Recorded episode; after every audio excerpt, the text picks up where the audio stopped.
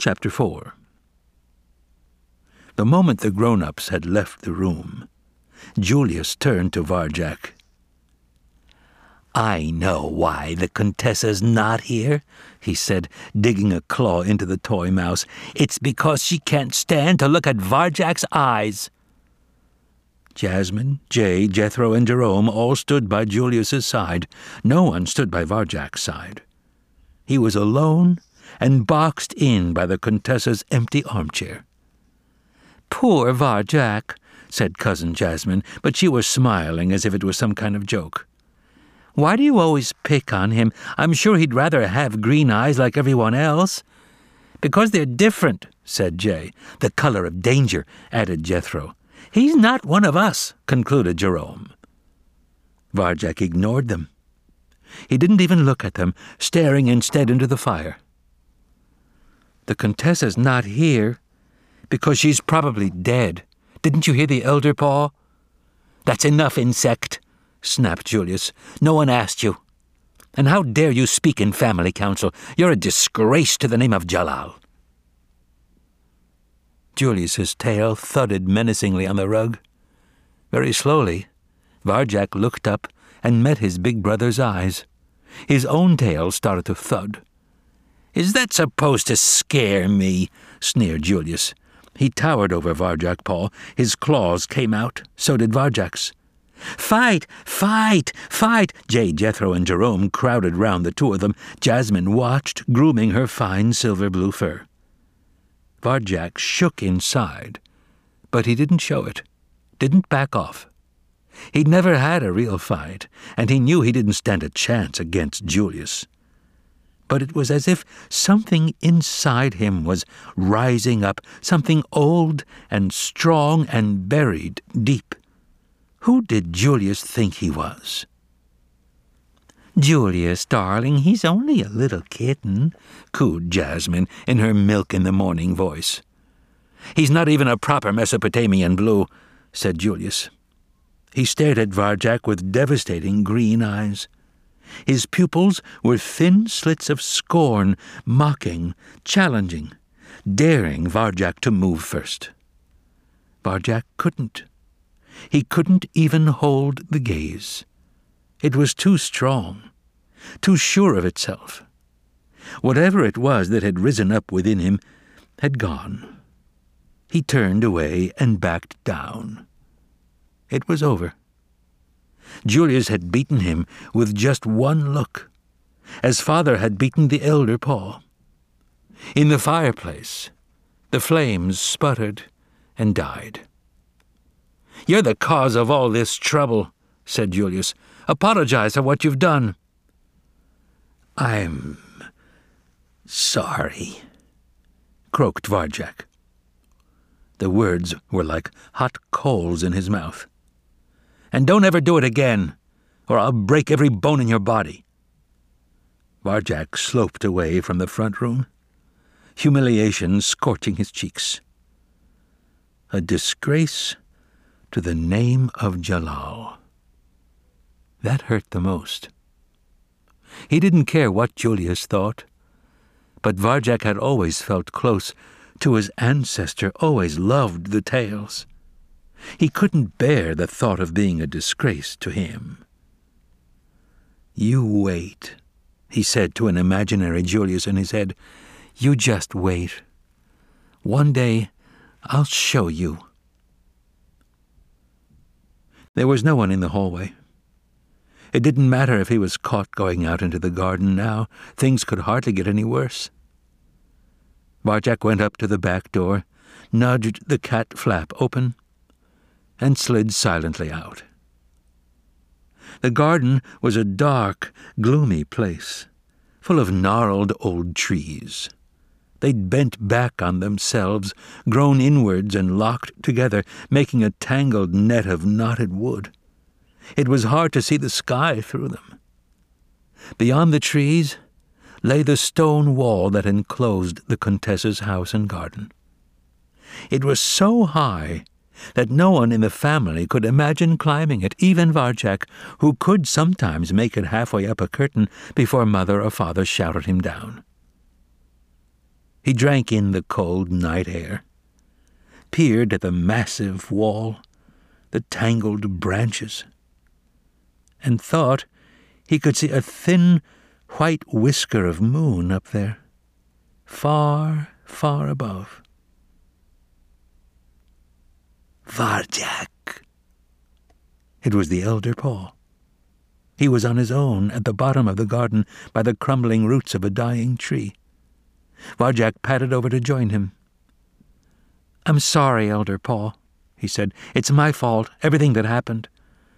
But it's true about the black cats. I swear, on the name of Jalal, it's true. His grandfather smiled sadly.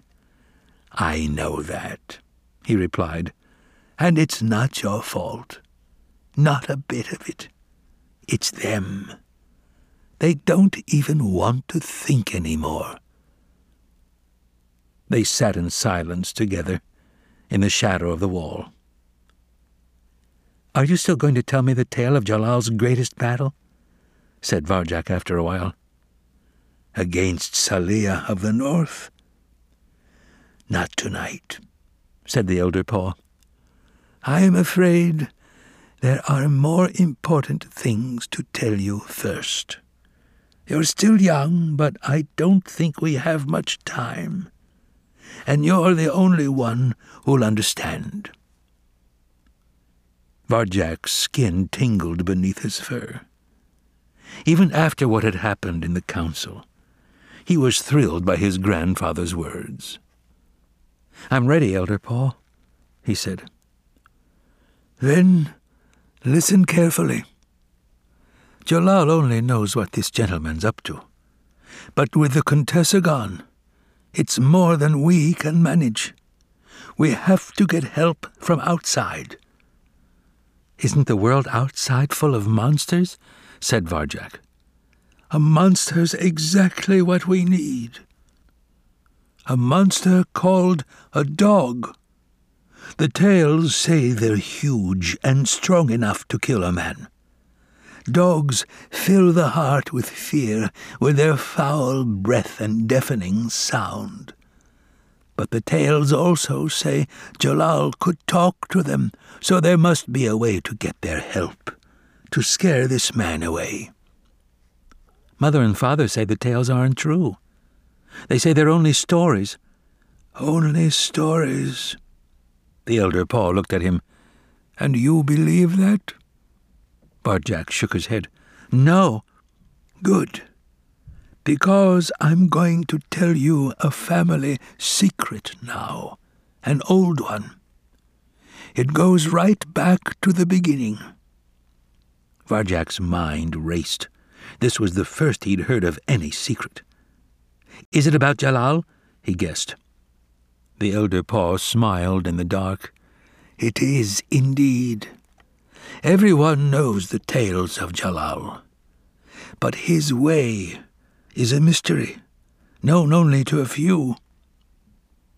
The Way of Jalal. This was something Julius and the others knew nothing about. And the elder Paw was telling him, him and no one else. The way, said the elder Paw, has been passed down through the ages from paw to paw. Much of it has been forgotten over the years, lost and corrupted through time. Now only fragments remain. Perhaps the way will help us talk to dogs. Perhaps not. I do not know it all, and I fear I won't have long enough to teach you the parts I know, but it's all we have left. Varjak felt strangely disappointed. Now he knew there was a family secret. He wanted to know it all. What was the point of a secret which was lost? Still, something was better than nothing. Tell me more, Elder Paw. Come closer. Varjak bent towards him. Closer. He leaned right over, so his ear was by the Elder Paw's mouth. There are seven skills in the way of Jalal, whispered the elder Paw. His breath was warm in the cold night air. We know only three of them. Their names are these Slow Time, Moving Circles, Shadow Walking. He recited the skills slowly, in rhythm like poetry. Learn these words and pass them on in turn. Slow time, said Varjak, moving circles, shadow walking.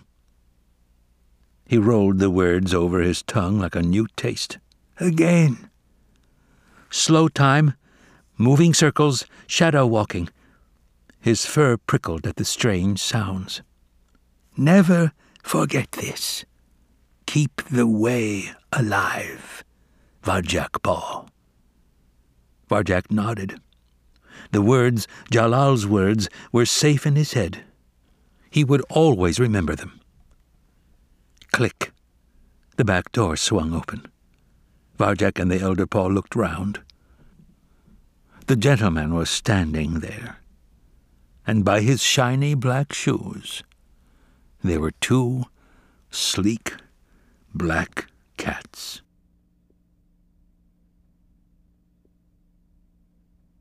Chapter 5 The temperature seemed to drop.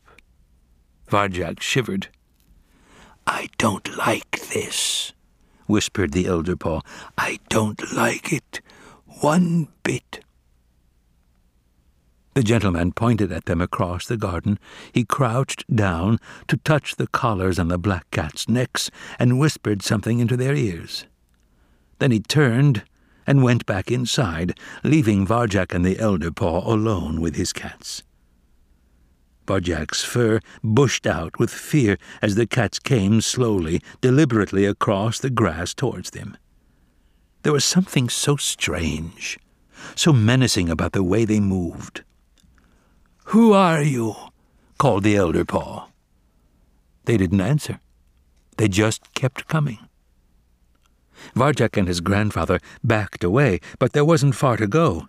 In a few steps, they were up against the wall, as far from the house as they could get.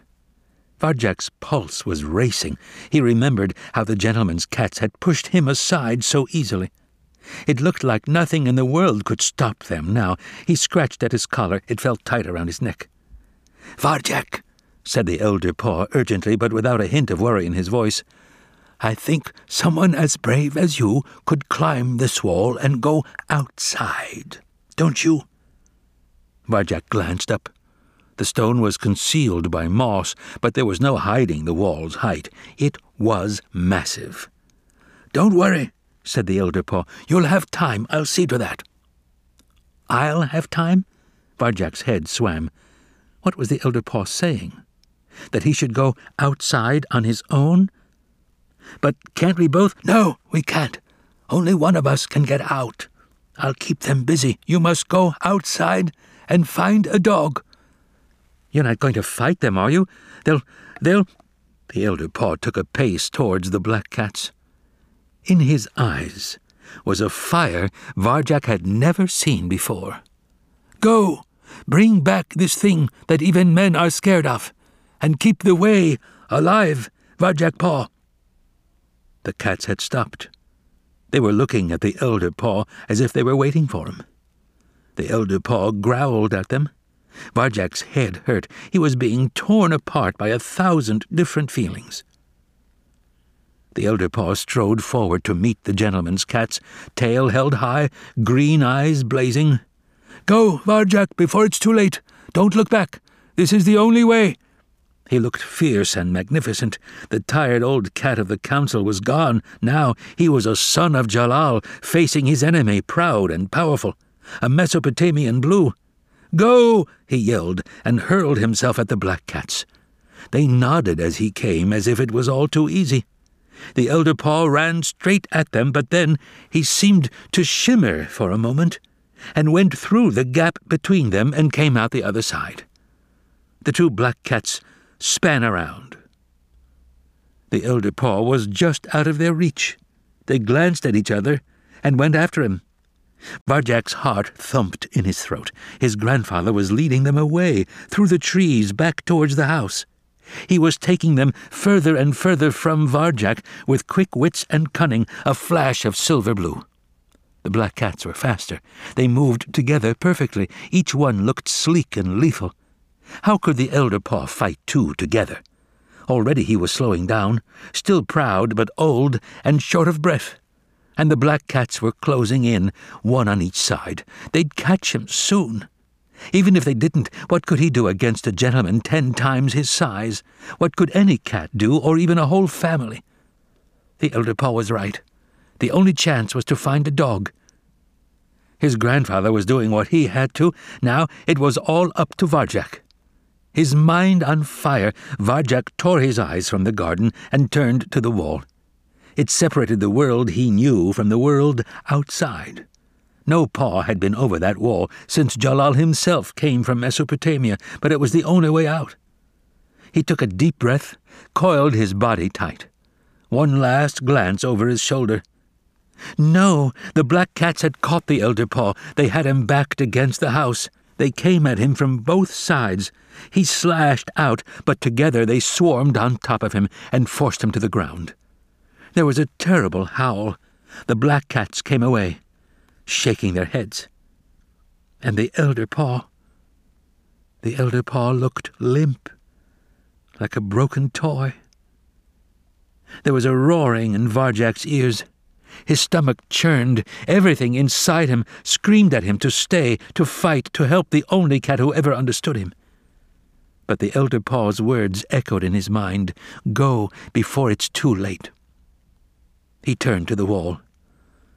Three two, one. Varjak exploded into motion.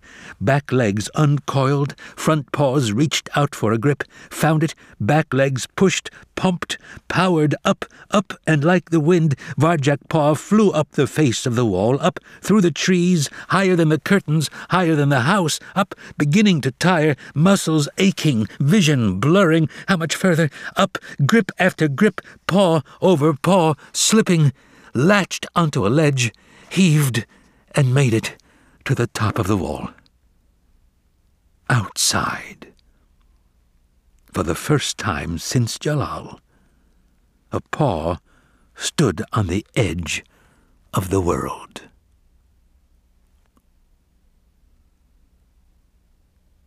Chapter 6 Varjak could see for miles and miles.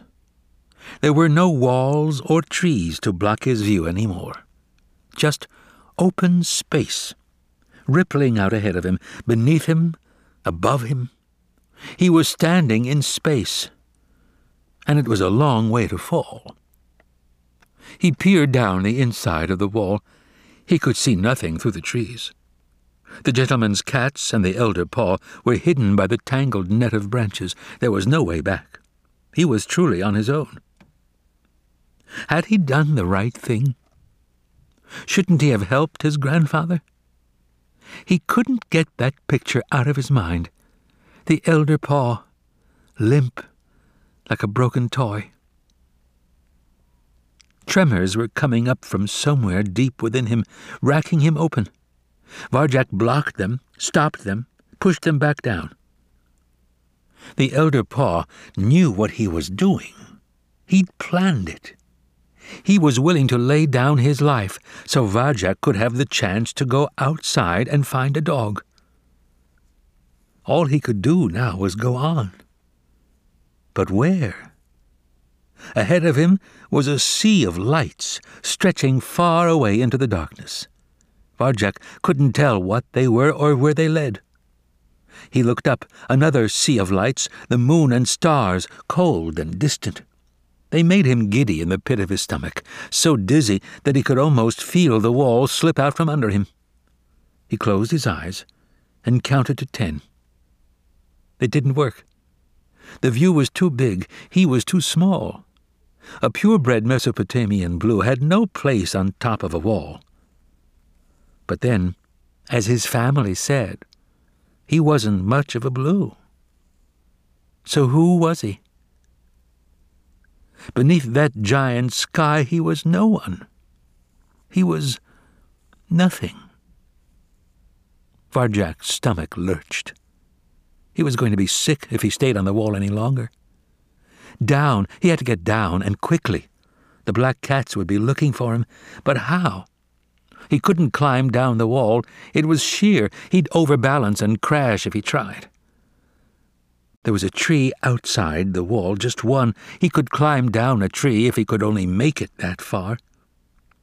He stretched out a paw. His pad zipped on the wet moss that cloaked the stone. He clung on with his claws and regained his balance. A blast of bitterly cold wind almost pushed him over the edge. Another wave of giddiness washed over him.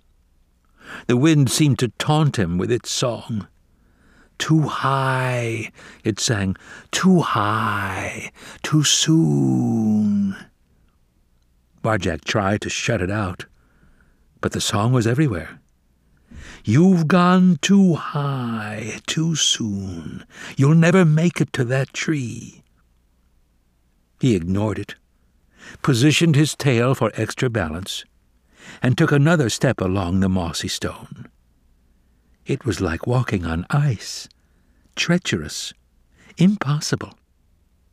In his mind, he saw himself slip, slide, skid off that wall, smash to pieces on the ground below. He shuddered. Think of something else, he told himself. Think of the way. What was it? Slow time? Moving circles? Shadow walking? Varjak staggered towards the tree. Too high, whistled the wind. Slow time, he yelled back. He wasn't going to let the wind beat him. Moving circles, he wasn't going to let the wall beat him shadow walking, because he was Varjak Paw and he knew the way. Varjak walked the wall like he'd been walking walls all his life. He was light and springy on his paws. It worked. The way actually worked. He wasn't dizzy any more. He didn't feel sick. I'd like to see Julius do this, he thought. Now he just had to step into the tree, and he could climb down easily. He'd done the hard part. Varjak grinned and pounced onto the nearest branch. Crack! Falling. Didn't test it. Stupid! The wind whipped into his face as he fell towards the ground. He closed his eyes, and everything went black.